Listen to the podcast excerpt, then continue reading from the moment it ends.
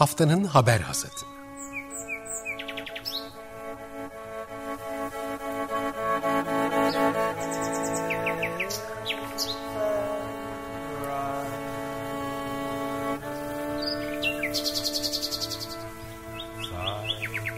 Haftanın öne çıkan iklim haberleri ve araştırmalarından okumalar ve yorumlar.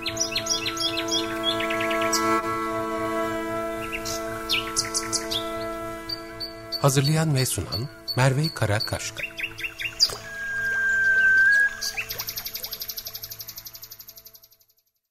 Merhaba, haftanın haber hasatına hoş geldiniz. Açık Radyo'da geçtiğimiz haftanın hasatıyla birlikte aslında geçtiğimiz yılın da hasatını yapıyoruz. 2021'in en önemli gündem maddelerinden biri plastik atık ithalatıydı. Türkiye önce bu ithalatı yasakladı. Sonra sıkı denetimlerle e, bu ithalatla mücadele yoluna gitti. Önce bunun fikri takibini yapacağız. Ardından e, depozito iade sistemi 1 Ocak 2022'de devreye alınması planlanıyordu. Ondan beklentiler, onun atık e, plastik atıklarla mücadelede ne kadar etkili olacağı, işte Türkiye'deki sucul ortamlardaki plastik kirliliği ve plastik atıklarla ilgili geçtiğimiz hafta yayınlanan çok çarpıcı araştırma ve raporlar var. Bu konularda e, bir konuğumuz var. Beraber konuşacağız haftanın haber asatında. Çukurova Üniversitesi Su Ürünleri Fakültesi Su Ürünleri Temel Bilimleri Bölümü öğretim üyesi doçent doktor Sedat Gündoğdu bizimle birlikte. Sedat programımıza hoş geldin. Hoş bulduk, merhabalar. 2021 biterken aslında bu senenin en önemli konularından biri plastik atık ithalatıydı. Bunun evet. bu fikri takibini yapalım istiyorum. Yani bu yasağın geri çekilmesinin ardından getirilen sıkı denetim sistemi işe yaradı mı? Ondan sonra gerçekten hani kontrol edilebiliyor mu bu ithalat? Şu an ne durumda? Bir senden dinleyelim ister, isterim açıkçası.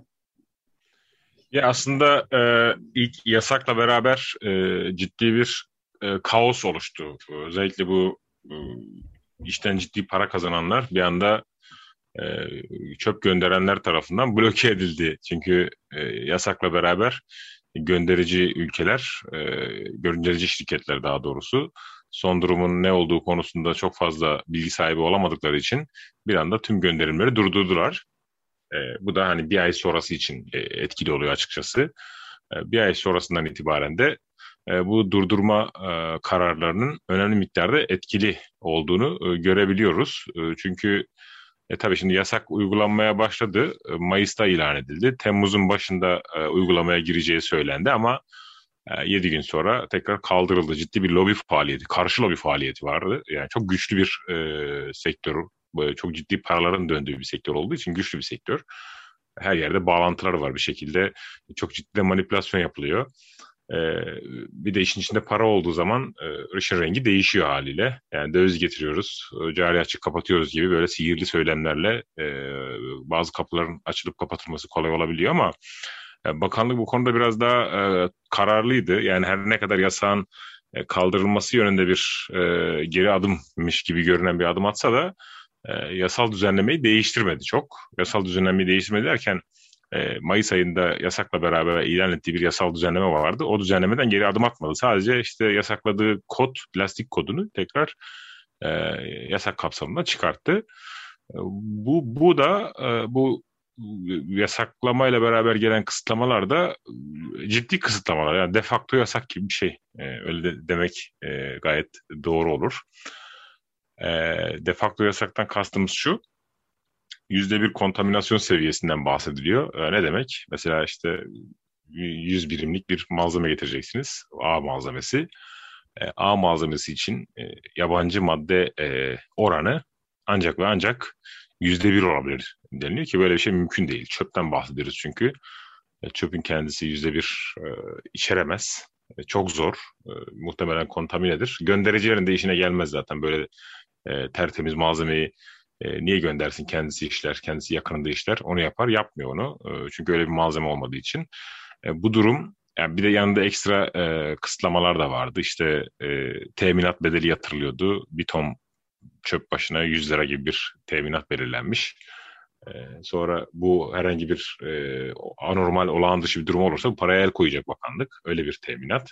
E, işte GPS izleme sistemi. Bir de eskiden önüne gelen bütün tesisler e, ithalat lis- lisansı alabiliyordu. Şimdi e, her tesis alamıyor. Ekstradan bir e, ciha, makine daha almaları gerekiyor. Eritme yani bizim termal işlem, ısıl işlem uygulayabilen e, e, cihazlar dediğim, aletler dediğimiz makinelerden alması gerekiyor. Bu da pahalı bir makine. E, özellikle küçük işletmelerin hepsi elimine oldu bu şeyde. Belki hani kendi aralarında birleşerek yeni e, e, şirketler kurmaya e, şey yapmış olabilir ama ona dair de çok fazla e, bir e, emare görmedik. Dolayısıyla bu yasaklar ve yasaklama sonrası geri adımda olsa kısıtlamalarla beraber Temmuz ayından itibaren işte İngiltere'den örneğin 30 bin ton geliyordu aylık. Bir önceki yani Mayıs ayından önceki dönemler için, Nisan ayı için konuşalım. Bir anda 700 tona kadar düştü o. Yani 700 ton hiçbir şey baktığınız zaman. 700 tondan bahsederken ya karşılık olarak hani çokmuş gibi düşünebilir insanlar sonuçta tondan bahsediyoruz. E, 30 bin tonla kıyaslamalarını öneririm. Dolayısıyla kısıtlamaların ciddi anlamda işe yaradığını söyleyebilirim. Evet, e, gerçekten de 30 e, binle kıyaslayınca 700 çok ciddi bir düşüş. Ama bir taraftan da e, şimdi senin de bahsettiğin gibi uluslararası bir aslında çevresel suç örgütlerinden bahsediyoruz burada bir yerde de. Bunların aslında biz faaliyetlerine tanık oluyoruz Türkiye'de. ve sadece Türkiye'de değil tabii yani bu e, Türkiye bu iş bu oyuna 2018 yılında dahil oldu. Ondan önce de e, bu faaliyetler yaygın bir şekilde devam ediyordu. Evet, 2018'de Çin'in e, bu şeyi e, ithalatı durdurmasıyla özellikle Türkiye'ye doğru kaydığını e, biliyoruz. E, ve e, bir aslında atık ticareti koridorları var diyebiliriz. Burada da hani gelişmiş ülkelerden e, az gelişmiş tırnak içinde ülkelere doğru e, akan çünkü yönetilemiyor zaten plastik atık biliyor, sen daha iyi biliyorsun ortaya koyuyorsun. E, yani bu şeyin hani Türkiye'ye gelmemesi plastik atıkların e, istenmeyen atıkların Türkiye'ye gelmemesi elbette e, Türkiye için iyi haber ama e, yönetilebiliyor mu peki yani? E, Türkiye korunuyor ama bu koridorlar ortadan kalkıyor mu? E, bu e, koridorların ortasını ortadan kalkmasını e, beklemek e, ne kadar anlamlı, ne kadar gerçekçi? Yani bunlar hala e, plastik zaten e, çevresel e, yani ucuz olduğu için tırnak içinde çok kullanılan bir malzeme değil mi? E, ve fakat bu maliyetin düşüklüğünün içinde aslında çevresel maliyetlerinin göz ardı edilmesi gibi bir sebep var. Diğer yandan da ekonomilerin bu kadar fosile dayalı olması da tabii bir faktör. E, biraz konuyu değiştirdim gibi ama aslında şunu söylüyoruz. Yani Türkiye'ye gelmiyor ama hala başka yerlere de gitmeye devam ediyor. Ortadan kalkmasını nasıl bekleyebiliriz? Neye bağlı daha çok? Şimdi e, tabii bu Türkiye sadece bir ayağı yani Türkiye'ye gelmiyor, az geliyor. O zaman bitti mi bu iş? Tabii ki bitmedi. Şimdi başka ülkelere kayıyor. Şimdi aynı Türkiye'nin yaşadığı sorunların benzerini Polonya yaşıyor. E, Romanya yaşıyor, Bulgaristan yaşıyor. E, Vietnam, Malezya, Kamboçya, Laos, e, Endonezya gibi, Filipinler gibi ülkeler bu problemleri yaşıyor. Afrika bununla ciddi bir problem e, karşı karşıya. Özellikle Amerikan çöplerinin e, çoğunlukla Afrika'ya yöneldiğini, işte bu konuda Amerika'nın Amerikalı göndericilerin Afrika'da şirketler kurduğu, Çinli firmaların özellikle Afrika'ya bu konuda yatırım yaptığını biliyoruz. E, nitekim koridor hep böyle küresel kuzeyden küresel güneye dediğimiz yani kuzey ülkelerinden güney ülkelerine doğru bir akış seyrine sahip. Hatta Amerika'da bu ilk, iş ilk çıktığında da kuzey eyaletlerinden güney eyaletlerine gönderiliyor. Yani hep bir kuzey-güney ayrımı söz konusu. Yani doğu-batı ayrımı değil aslında. Güney-kuzey ayrımı e, daha isabetli oluyor bu durum için.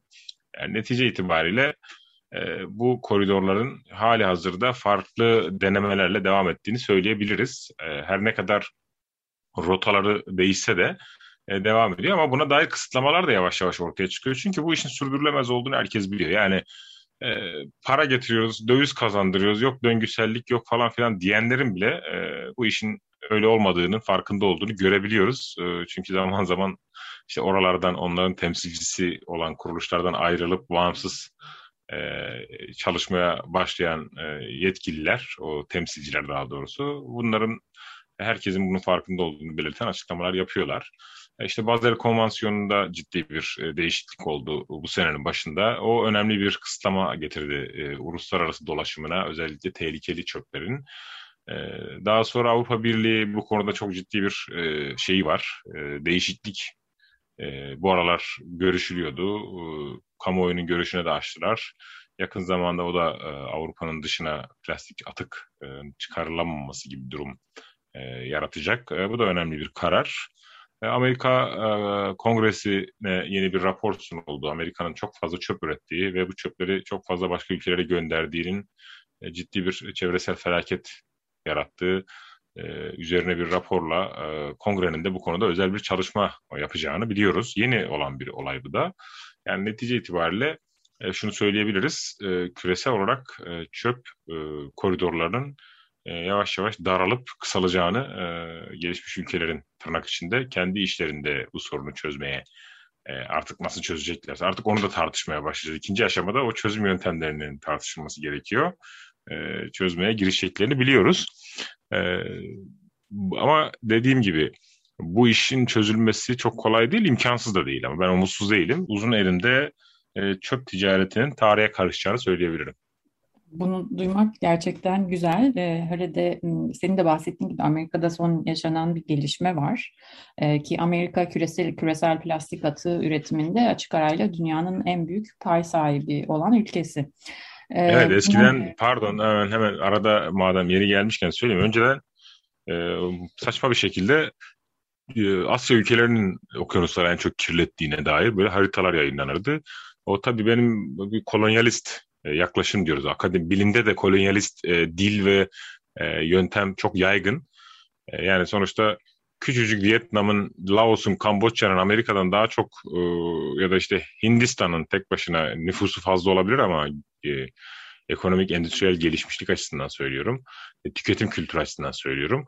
E, Amerika'dan daha fazla çöp üretip okyanusları kirletmesi mümkün değil. Bunlar hep böyle tahmin e, ve şey bir sürü parametrenin devreye devreden çıkarılmasıyla yapılmış hesaplamalardı. Nihayet işte geçtiğimiz yıl bir makale yayınlanmıştı. Orada da İngiltere'nin benzer bir özelliğinden bahsedildi. Bu yılda Amerika'nın e, bu özelliği ortaya çıkınca artık taşlar yerine oturuyor.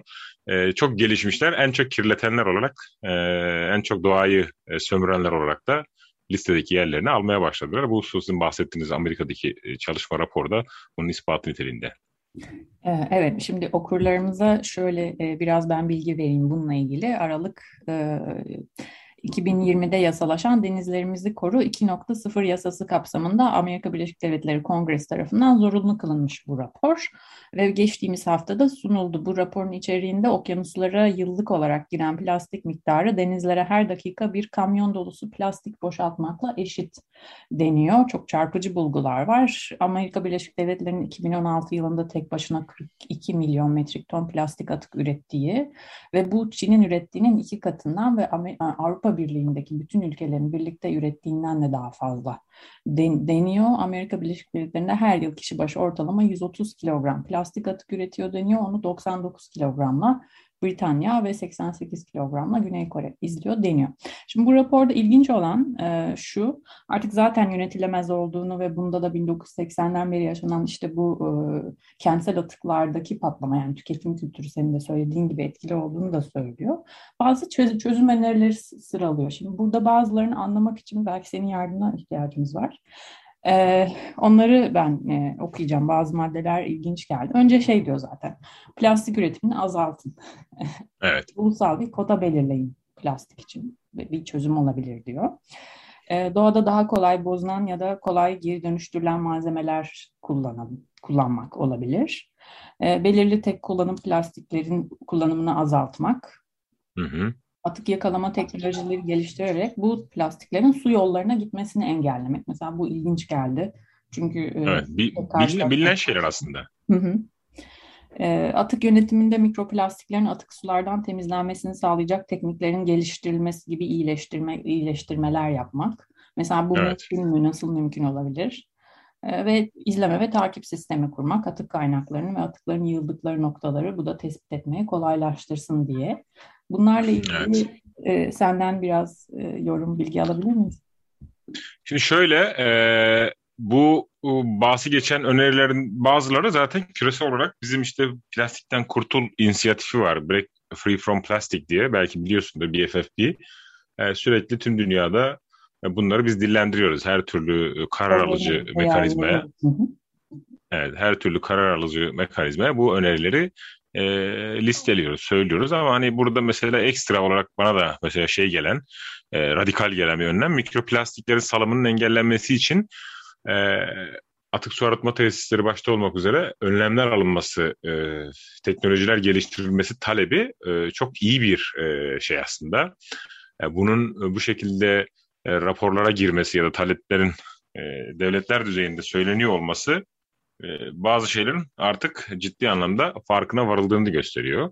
Bu mümkün, e, şöyle mümkün.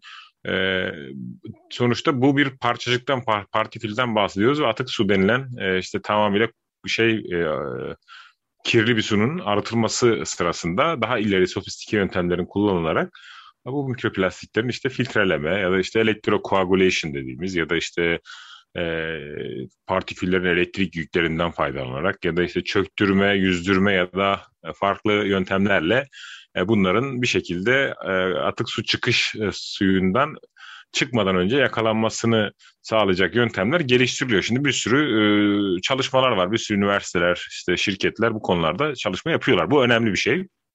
Çünkü bir kere denize girdikten sonra plastiği e, toplamak faydadan çok zarar da verebiliyor. Yani e, çünkü siz her bir konuştuğumuzda bir makaleden bahsetmiştiniz. Nature'da işte neopelajik e, dediğimiz işte ya da işte bizim e, nöstonik dediğimiz e, organizmaların e, yoğunlukta bulunduğu okyanusun en üst tabakasındaki canlılar ve e, askıda yüzen yani sucul bölgede su tabakasında yüzen e, canlılar. Bu plastiklerin etrafında e, besin yakalamak için, besin bulmak için kolonize olabiliyorlar. Şimdi siz o plastikleri oradan topladığınız zaman bu canlıları da e, oradan alma ihtimali söz konusu olabiliyor.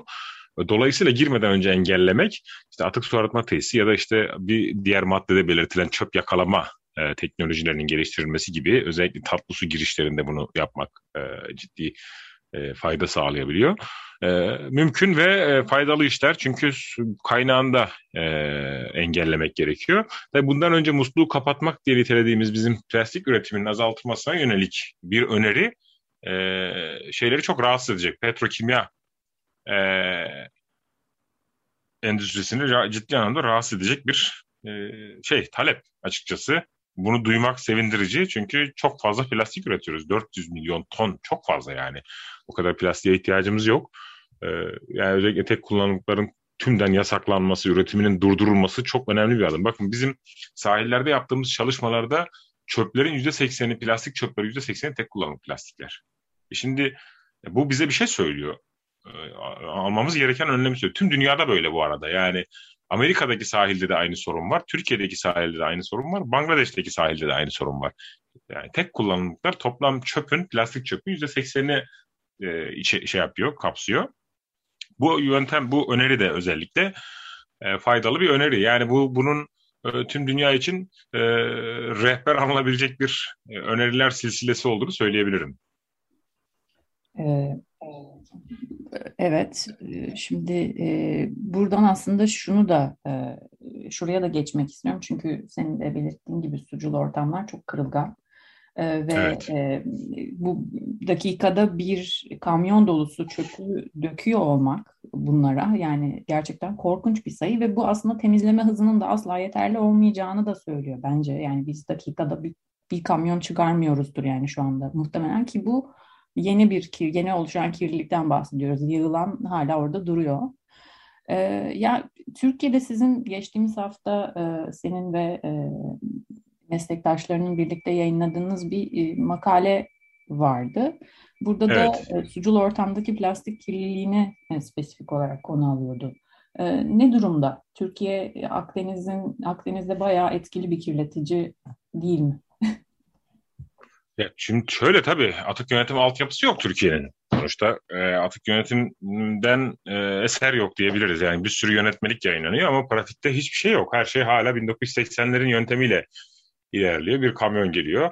e, çöplerin yığılmış olduğu yerdeki çöpleri alıyor götürüyor. İşte ondan önce çöp toplayıcıları gelmiş e, atık toplayıcıları, kağıt toplayıcıları içeriden e, işte plastik, karton falan işte işe yarar düşündüklerini, para ettiğini düşündükleri şeyleri almışsa alıyor. E, geri kalan olduğu gibi e, çöp depolama alanına gidiyor. E, işte kimisi bir kısmından biyogaz ürettiğini söylüyor. Kimisi işte e, üretemiyor çünkü üretilecek kalitesi bile yok yani. O kadar e, vahim. Her taraf e, çöplük, e, nehir kenarları özellikle çöplük. Karadeniz sahil yolu, kaldırın yolu, altı çöplük, eski çöplük. Hiç kaldırmadan direkt üstüne yol yapmışlar. En son işte geçtiğimiz günlerde yine e, Trabzon'da bir yerde bir fotoğraf vardı öyle. Burada Adana sahillerinde Karataşlık'ta bizim gördüğümüz. Yani Türkiye sahillerinin hemen hemen her birkaç kilometrelik e, mesafesinde bir böyle yerlere rastlamak mümkün. Dalga vurdukça çöpler giriyor. Şimdi böyle bir ortamda e, sucul ekosistemlerin çok ciddi anlamda mikroplastik ve diğer plastik kirleticilerle kirlendiğini biliyoruz. E, bizim yaptığımız çalışmalar, bu son yaptığımız, yayınladığımız e, review yani derleme çalışmasında da bu çalışmaların hepsini bir araya getirdik biz. Hani neler yapılmış, e, durum ne, nerelerde çalışmalar yapılmış, ne, ne biliyoruz, ne bilmiyoruzu e, biraz da ortaya koymaktı. İşte Doğu Akdeniz sahillerimizin Akdeniz'in en kirli sahilleri olduğunu söylemek mümkün. Bu çalışmada da biz onu özellikle vurguladık. Tamam bazı girişimler ama çok yetersiz girişimler var Türkiye'de. Yani işte plastik poşeti parayla yapmak tek başına hiçbir anlam ifade etmiyor. Desteklenmesi lazım. E, pazarlarda hala poşetler parayla bedava veriliyor. Yani e, depozito sistemi 2022'de devreye girecek ama 2022'nin belki Temmuz ayında ancak ilk e, başlangıçlarının kurumunun e, olabileceğini söyleyebiliriz. Ondan önce hazırlıklar olacak falan. Yani çok yavaş ilerliyor Türkiye'de işler. Çok ağır ilerliyor. Tek kullanımlık direktifinin 2030'da e, hayata geçirilmesi planlanıyor, düşünülüyor. Henüz ortada hiçbir şey yok. E, tüm dünyada belki 2030'da tek kullanımlıkların hepsi yasaklanmış olacak ama biz daha yeni yeni e, direktifini o zaman hazırlamayı düşünüyoruz. Yani bir sürü e, şey var. Bunların hepsini bir araya getirdiğimizde işte e, yılda 3-4 bin ton e, plastik çöpün işte Seyhan Ceyhan nehirleri aracıyla denize dökülmesi gibi bir durum söz konusu oluyor. Bu da bizim kıyılarımızı en kirli kıyılar yapıyor. Tabii sadece o da değil. bizim Akdeniz'in hakim akıntı sisteminden kaynaklı olarak bir dezavantajımız var. O da şey aşağıdan yukarı doğru akıntı geliyor. Saatinin yönünün tersi istikamette bir akıntı var. E, o, o yüzden de e, Nil nehrinden iti hatta daha şeyden Cebeli Tarık'a kadar götürebiliriz yani. Oradan giren su kıyıları dolaşıp ne var ne yok. Arada da yeni akıntılarla e, işte yer yer şiddetlenip yer yer denizin dibine batan e, istikamette bizim kıyılarımıza kadar geliyor. İşte Lübnan'dan, Suriye'sinden, işte Filistin'inden, Kıbrıs Rum kesiminden, Kıbrıs'tan, İsrail'den, e, Mısır'dan, Tunus'tan, Cezayir'den bile e, şeyler, plastik çöpler bizim kıyılarımıza kadar e, akıntı yoluyla geliyor. Böyle de bir dezavantajımız var. Biz yani sadece çöpü e, parayla para ticari olarak ithal etmiyoruz. Aynı zamanda akıntı yoluyla da çöp ithal ediyoruz o ülkelerden. Öyle bir sıkıntımız da var. Hepsini bir araya getirince ciddi bir problem var. Türkiye'de iç sularda da yani tatlı su ekosistemlerinde de ciddi bir plastik kirliliği problemi var. Ama bizim buna dair özel bir önlemimiz yok. Yani ne yazık ki e, bir e, hareket planı, eylem planı söz konusu değil. Yani plastik için, plastik kirliliği için bir strateji planı e, ne yazık ki yok. Bazı isimlerle işte e, çerçeve direktifi ve benzeri şeyler e, tamam uygulanıyor, e, uygulanmaya çalışılıyor ama yani o kadar e, etkisiz ve e, alakasız yerlerden ilerliyor ki iş e, sonuç alıcı olmaktan çok çok uzak oluyor. Yani e, bakıyorsunuz işte su ortamında plastik çalışmaları nasıl yapılır diye şey yayınlanıyor. Yani bakanlık bunu yayınlıyor. Bakanlığın işi bu değil. Bakanlığın işi bilim insanlarının nasıl çalışacağı, nasıl yöntemle örnekleme yapacağını bilim insanlarına anlatmak değil. Bakanlığın yapması gereken bana sorarsanız bu sorunun kaynağının ortadan kaldırılmasını sağlamak. Yoksa üniversiteler zaten yapıyor bu işi. Üniversitelerde var. Avrupa Birliği'nin Avrupa Birliği'nin özellikle bu konuda şeyleri var. Yani Amerika'da yeniden Amerika'yı yeniden keşfetmeye gerek yok. Onları alıp Türkçe'ye çevirdiğiniz zaman yetiyor zaten. Buna bir de Türkiye'nin kendi ekosistemine dair birkaç dokunuş yaptığınızda bitiyor. Bunun için özel grup oluşturup 3-5 yıl çalışıp e, ortaya da bunu koyup işte biz bakın e, deniz izleme çalışmalarının nasıl yapılması gerektiğini şey yaptık. Böyle şeyler e, duyuyoruz, hep görüyoruz. Bunlar e, işin aslında yanlış e, anlaşıldığını, doğru anlaşılmadığını ortaya koyuyor. Halbuki bizim kaynağında bu çöpü e, ortadan kaldırmamız lazım. Yani tarımsal plastik çöp girdisinin azaltılması lazım. Bugün e, sera, alçak tünel seraya yani örtü altı yetiştirici, örtü altına dayalı yetiştiricilik yöntemini bizim terk etmemiz lazım. Yani e, bu çok ciddi bir plastik kirliliği yükü e, yaratıyor ama bunu, buna dair hiçbir şey söylenmiyor. İşte şimdi iç sularla ilgili bir çalışma yapıyor yine bakanlık birkaç tane araştırıcıyla beraber. E, ama mesela Seyhan, Ceyhan, Akdeniz'i en çok kirleten nehirler oradan örnekleme yapmıyorlar. Gidip işte çok küçük e, nehirlerden yapıyorlar. Yani çok acayiptir. Acaba çok fazla kirlilik girmiyor göstermek için mi yapıyorlar bilmiyorum ama e, garipsedik toplantılarına da katıldığımda özellikle söyledim. Yani bu bu şekilde elde ettiğiniz verilerin e, bir şey yansıtmasını beklemek çok doğru değil diye söyledik ama e, tabii her zaman e, bunlar dikkate alınmıyor. Velhasıl bu çalışmamızın da ortaya koyduğu durum şu. Bizim plastik kirliliği ile ilgili çok ciddi bir problemimiz var. Yani e, kaplumbağa hızında hareket edemeyiz biz. Bizim e, çita hızında koşmamız lazım bu konudaki önlemlerde. Şimdi peki çözüm tarafına bakarsak yani Türkiye'de biraz bahsettin sen ama e, bu işte depozito iade sistemi 1 Ocak 2022 diye geçiyordu. Bu işte tarihten itibaren e, e, yürürlüğe girer, e, uygulamaya başlanır diye ama Temmuz'u bulabileceğini belirtti. Bu sistem e, problemi ne kadar çözer sence? Yani şöyle, e, depozito iade sisteminin e, şöyle bir faydası var. Şimdi depozito iade sistemi benim desteklediğim bir sistem. Ondan bahsediyorsunuz değil mi? Evet, evet. Ee, tamam. Evet, depozito iade sistemi. Hı hı. Tamam, şimdi bu sistem e, çok böyle işe yarar bir sistem. Yani e, bir kere şöyle bir gerçeklik var. İçecek ambalajı kaynaklı e, bir plastik ya da alüminyum ya da cam kirliliğini sıfıra indirebiliyorsunuz depozito iade sistemiyle. Ama burada şöyle bir e, şey var.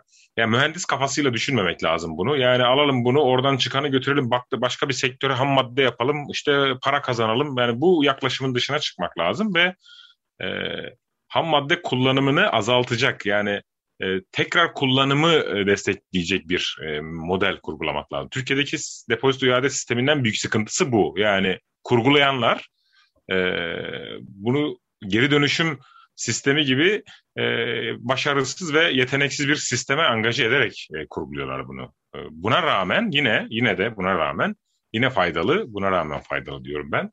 Ama bunun tekrar kullanılabilir ambalajlara e, uygun olarak tasarlanması lazım. O zaman işte depozito iade sistemi bir anlam ifade eder. Çünkü geri dönüşüm kendi başına gerçekten bu aşırı üretim çarkında onunla mücadele edebilecek, onun e, onu ikame ettirebilecek ya da işte onun so yarattığı sorunu ortadan kaldırabilecek yetenekli bir yöntem değil. Zaten geri dönüştüremiyorsunuz her şeyi. Dönüştürünce de bir sürü çöp çıkıyor, atık çıkıyor. Bunu da yönetemiyorsunuz. E, görüyoruz yani nehirler o geri dönüşüm tesislerinden akan plastik ve, ve onun eklenti kimyasallarıyla zehirlenmiş durumda. Sürekli haberler geliyor. Antalya'dan geliyor, Bursa'dan geliyor, Adana'dan geliyor, işte Kocaeli'den geliyor. Bir sürü yer var. Ergene Havzası var aynı şekilde.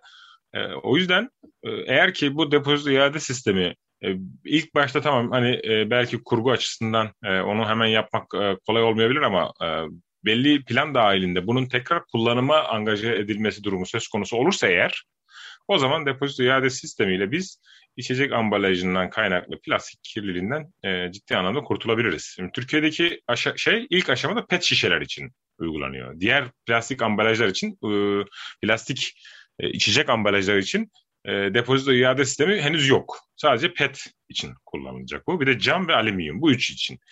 E, tam PET e, şeylerin çoğunluğu PET'ten yapıldığı için e, buradan başlaması gayet mantıklı. E, cam ve alüminyum için de geçerli. Ama bunları işte geri dönüşüm değil de işte tekrar kullanılabilir ambalaja a, angaje edebilirsek ve bu firmaları da bunları bu sisteme uygun üretim yapmaya zorlarsak e, çünkü çevre için bazı şeylerde zorlayıcı olmak gerekiyor. E, o zaman işte bu sistem ciddi bir e, plastik çöp kirliliğinden bizi kurtaracaktır. Evet, yükün sadece belki tüketici ve yine kamu tarafından paylaşılması adil de değil, doğru söylüyorsun. Ki bu çok önemli kirletici olan markaların aslında bakarsak hepsinin de çevre taahhütleri var sözde plastik konusunda ama hiçbir zamanda yani hiçbiri de belirttikleri ta- tarihlerde bu taahhütleri ne yerine getirdiler ne de e, bir azalma söz konusu oldu. Bunların da takipçisi olmak önemli. Kesinlikle. Ee, Belki e, bir başka çözüm tarafı aslında Türkiye'de onu konuşuyorduk. E, yani tırnak içinde tabii çözüm. Bu atık yakma tesisleri e, var. Sen bu konuda bir köşe yazıda yazmıştın Yeşil Gazeteci. Çok önemli bir evet. konu.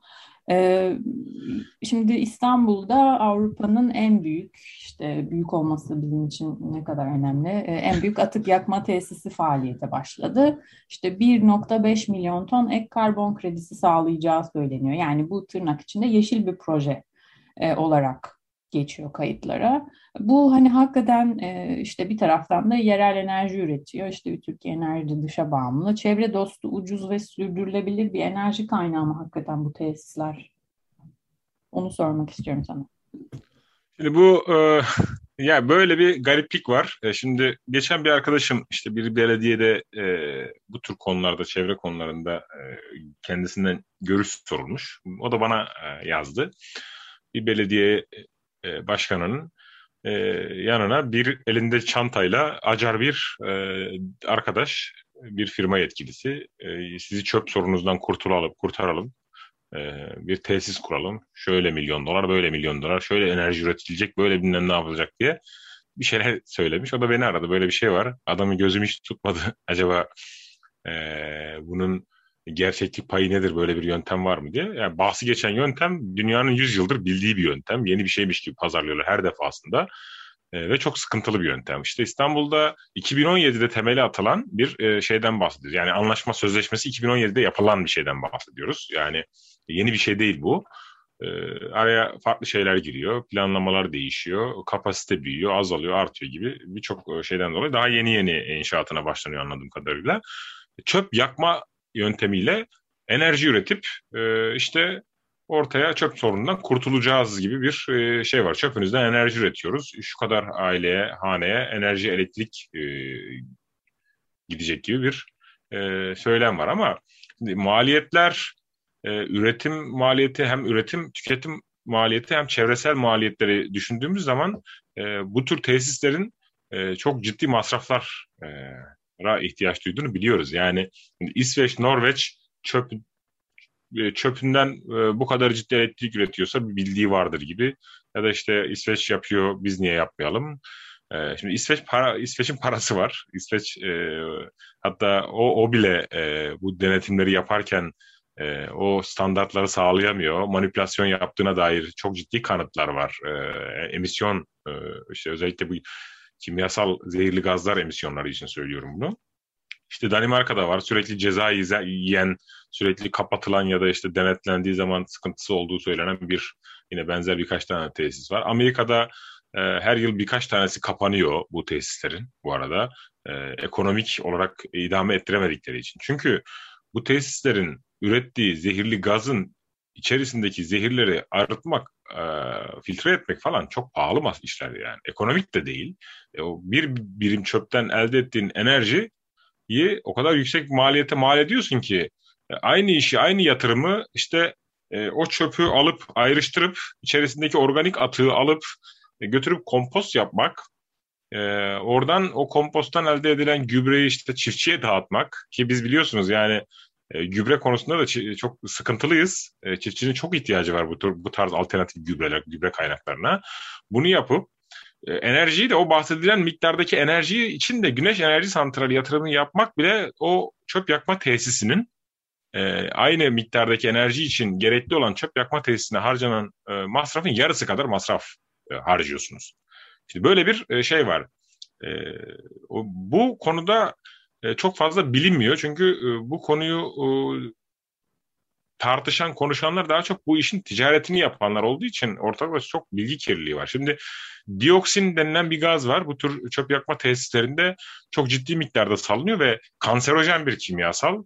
Ee, istediğiniz kadar şehrin dışına kurun. Bu bir şekilde o çevreye yayılıyor bu. Bunun emisyonu nasıl kontrol edeceksiniz? Bunun yatırım gerektiriyor. Bu her yıl e, e, yüz binlerce dolar bu e, ekipmanların yenilenmesi, bakımı için yatırım yapmanız gerekiyor. E şimdi her yıl yüz binlerce dolar yatırım yapacaksınız. E oradan çıkan enerjiyi bedava mı vereceksiniz siz? Parayla satacaksınız. E bu enerji maliyetini e, enerjiden elde ettiğiniz kazancı e, bu bakım onarım masrafına aktardığınız zaman bile yetiştiremiyorsunuz. Yani bununla ilgili bir sürü rapor var. Hani ben hani burada çok fazla sayılar üzerinden e, şey yapmak istemiyorum. Yeşil Gazete'de bu konuda yazdım ben. E, isteyenlere kaynak da ulaştırabilirim. E, hani bununla ilgili detaylı raporları ulaştırabiliriz yani. E, neticede olayın böyle bir ekonomik bir e, sıkıntısı var. E, şimdi bir de bunun çevre maliyeti var. Yani buradan çıkan kül oldukça zehirli kül. Buradan çıkan duman oldukça zehirli bir duman. Bir de kaldı ki karbon emisyonu denilen bir sıkıntı var. Yani bu çöpü yaktığınız zaman ortaya bir karbondioksit gazı çıkacak. E, bu gazı ne yapacaksınız?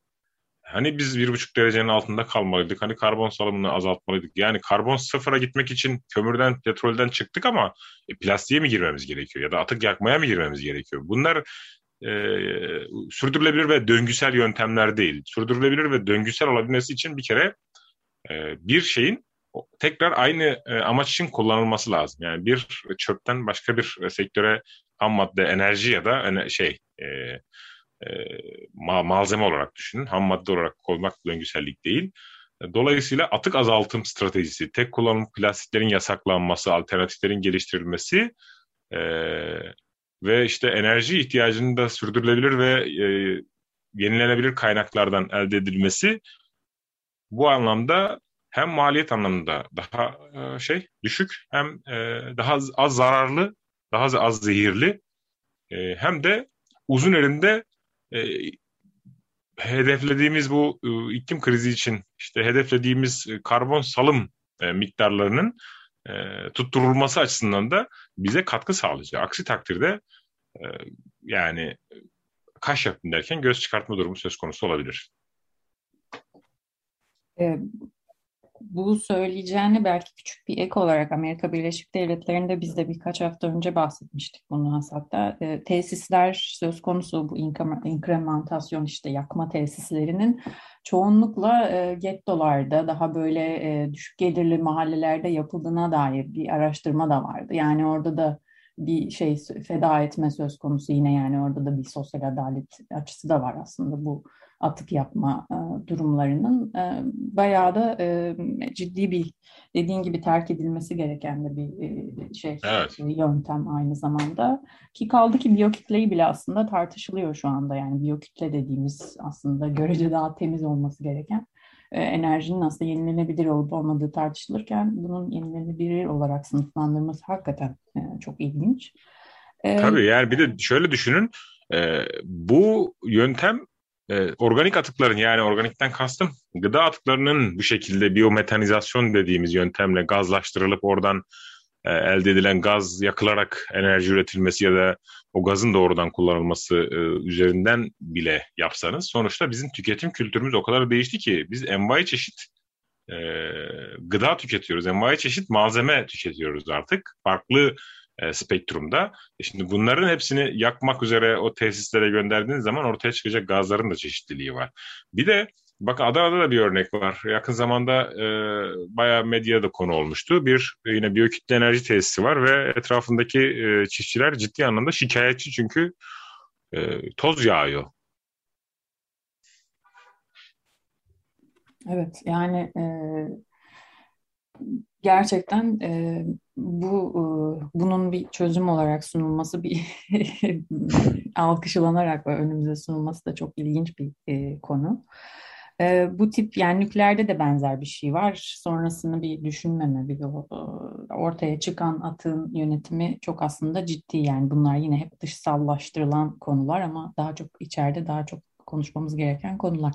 Şimdi birkaç tane daha araştırma var seninle e, paylaşmak istediğim, senin yorumlarına başvurmak istediğim. Çünkü plastik yağmuru altındayız. Her yerden plastikler e, sunuluyor, önümüze çıkıyorlar. Yani e, bireysel olarak gerçekten kalkan giyip neredeyse dışarı çıkmak lazım bu plastiklerden arınmak, kurtulmak için. Ve mikropla mikroplastik e, kirliliği de korkunç şeylere. Her ve daha keşfedilmemiş bir sürü etkisi var insana. Yani e, uyuyoruz gibi bir şey hissine kapılıyorum ben. E, mesela bir araştırma antibiyotik direncini artırabileceğini söylüyor bu mikroplastiklerin.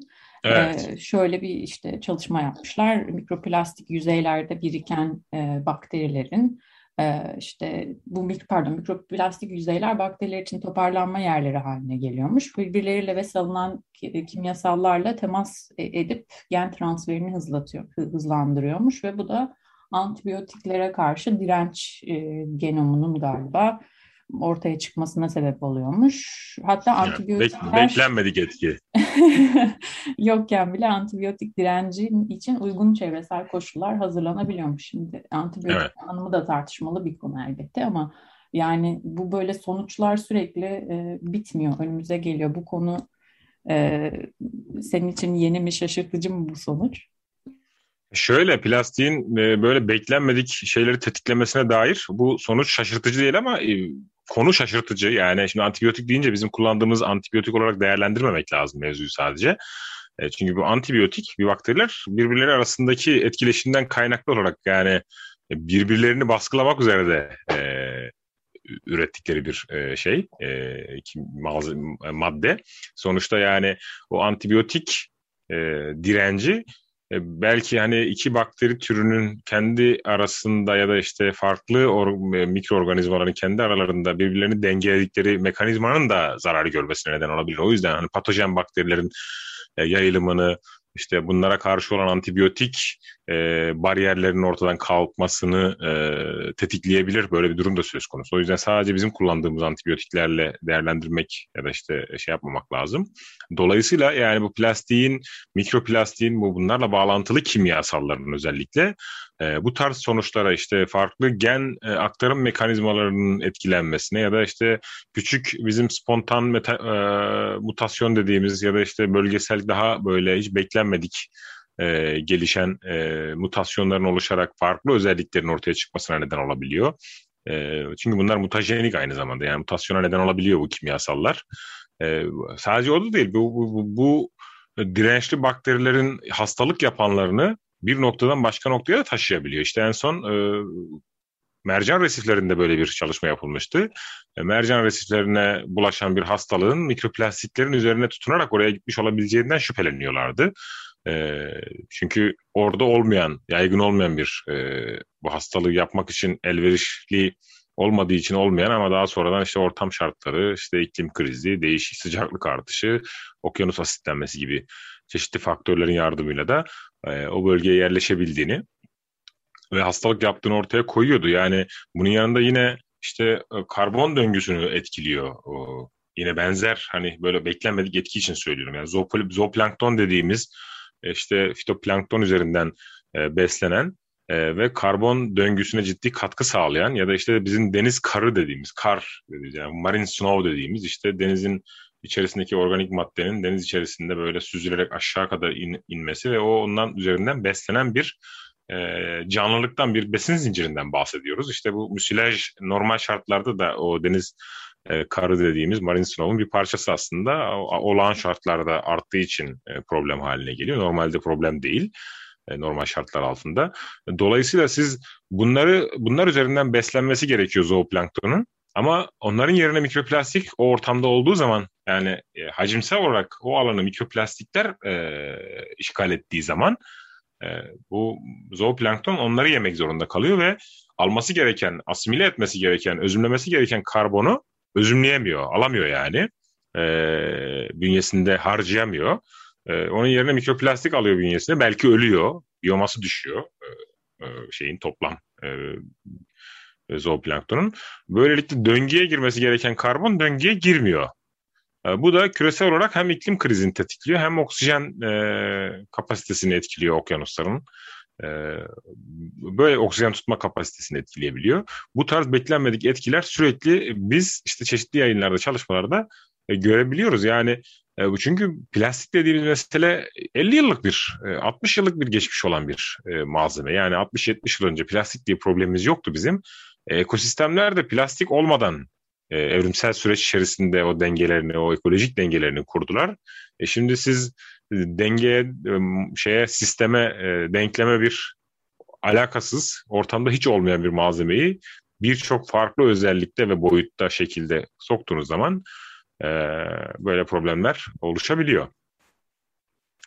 Ve bunu sırf tek kullanımlık bir, bir yani bir saat bile sürmeyen bir yemek ya da herhangi bir şey için yapıyor olmak gerçekten akla hayalde e, ben hala bunu oturtamıyorum kafamda. E, bir diğer araştırma daha var.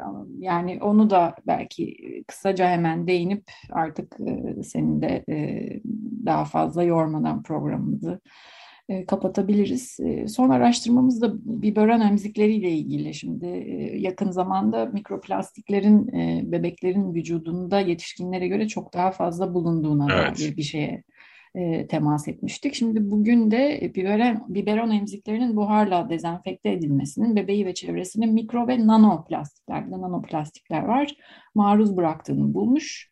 Araştırmacılar bu silikon kauçuk malzemelerin ısıya dayanıklı olduğunu düşünüyorlarmış ama görmüşler ki e, dezenfeksiyon yani bu ısıya maruziyet e, eskitiyor ve eskitmede sanırım mikroplastiklerin ortaya çıkması ve ayrışması için en önemli sebeplerden biri olarak e, söyleniyor araştırmada. Böyle bir şeyde etkide varmış. Bu konuda da evet. bu araştırmayla ilgili senin söyleyeceğin bir şeyler varsa. Evet, tabii şimdi biberonların, e, şimdi bebeklerin e, dışkısında yetişkinlere göre daha fazla mikroplastik bulunması şaşırtıcı değil. Bir, şöyle bir düşünün bebeği, e, bilmiyorum bebeğiniz var mı ama e, bebeği olanların e, şöyle bir düşünmesi gerekiyor. E, bebeklerinin, e, çocuklarının daha doğrusu bebeklikten e, işte okul çağına kadar, ortaokula, liseye kadarki döneminde maruz kaldıkları oyuncaklar, eşyalar, elbiseler, e, alet edevatlar, araç gereçler hepsini bir düşünsünler. En büyük, en çok, en büyük, en baskın malzeme hangisi? Plastik. Peluş oyuncak var, plastik. Diğer oyuncak var, plastik. Bebek e, bakım ürünleri var, hepsi plastik. Şimdi bu kadar plastiğin olduğu bir, yani yetişkinler biraz daha en azından seçerken seçici olabiliyor ama çocuklar seçici olamıyor haliyle. E, çünkü e, piyasada bakıyorsun X mağazası var, bebek mağazası. Bütün reyonlar plastik, alternatif yok dayatıyorlar size. Başka bir şey bulamıyorsunuz. Alternatifler çok pahalı bu arada. Yani hele şu dönemde e, ortalama asgari ücretle geçinen ülkenin yüzde kırkı ellisinin o alternatif malzemelere erişmesi mümkün değil. E, öyle bir ortamda bu kadar plastik olduğu zaman e, bebeklerin dışkısında haliyle daha fazla plastik çıkması gayet normal. Bir de bu plastik ambalajların ee, bir kısmı malzemenin özelliğinden kaynaklı işte dezenfekte edeceğim diye işte 100 derece 80-90 derece sıcaklıklarda buharlı bilmem nelerde böyle dezenfekte ediliyor biliyorsunuz. Hani bebek ya işte hastalık kapmasın şu kapmasın falan diye. E şimdi o sıcaklık yani e, neyi soksanız o sıcaklığın içine e, mutlaka bir deforme oluyor. Bir özellik kaybına neden oluyor. Çünkü sıcaklık ciddi anlamda bir deformasyon kaynağı. E, şimdi polipropilen tipteki plastikler çok çabuk bu anlamda bundan etkilenebiliyor. E, dolayısıyla e, o esnada o plastikler e, bebeğe biberon, esna, biberonla besleme esnasında geçebiliyor. Sonuçta dezenfekte ettiğiniz zaman plastiklerden kurtulamıyorsunuz. Belki bakterileri öldürebiliyorsunuz ama virüsleri belki e, yok edebiliyorsunuz, imha edebiliyorsunuz ama o plastikleri imha edemiyorsunuz. Hatta bazı plastikleri sıcak suyla muamele ettiğiniz zaman onun içindeki kimyasalları dışa çıkmasına yardımcı oluyorsunuz. E, bu da kimyasal anlamda da bir zehirlik, zehirlenme durumunun söz konusu olmasına neden oluyor.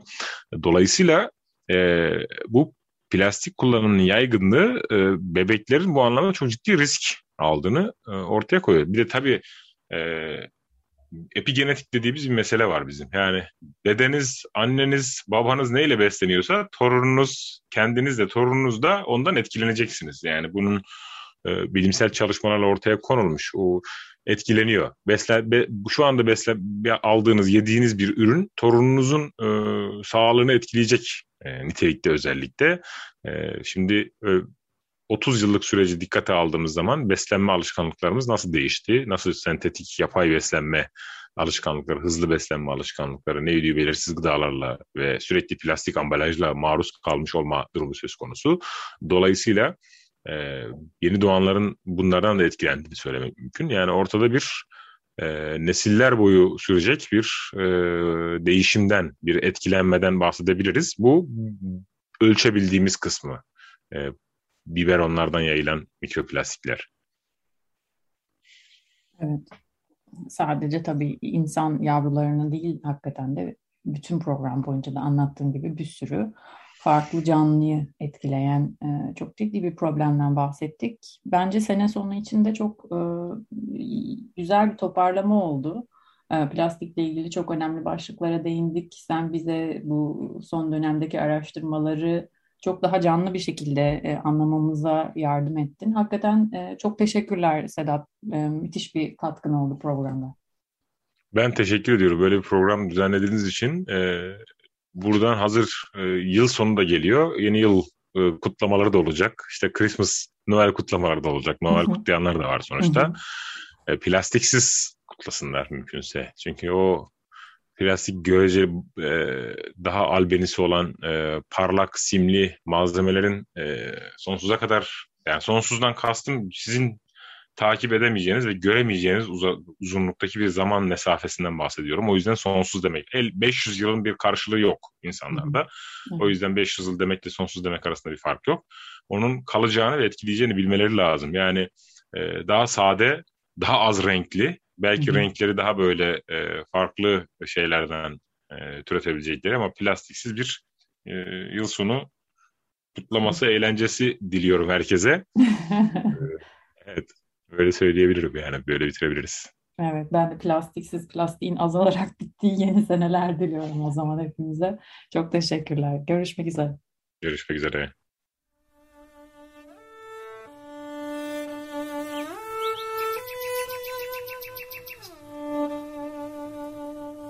Haftanın haber hazırlığı.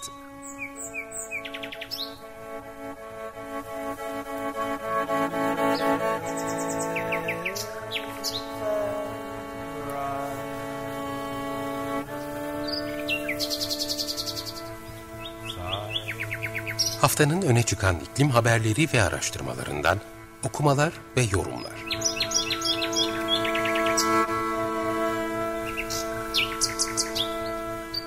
Hazırlayan ve sunan Merve Karakaşka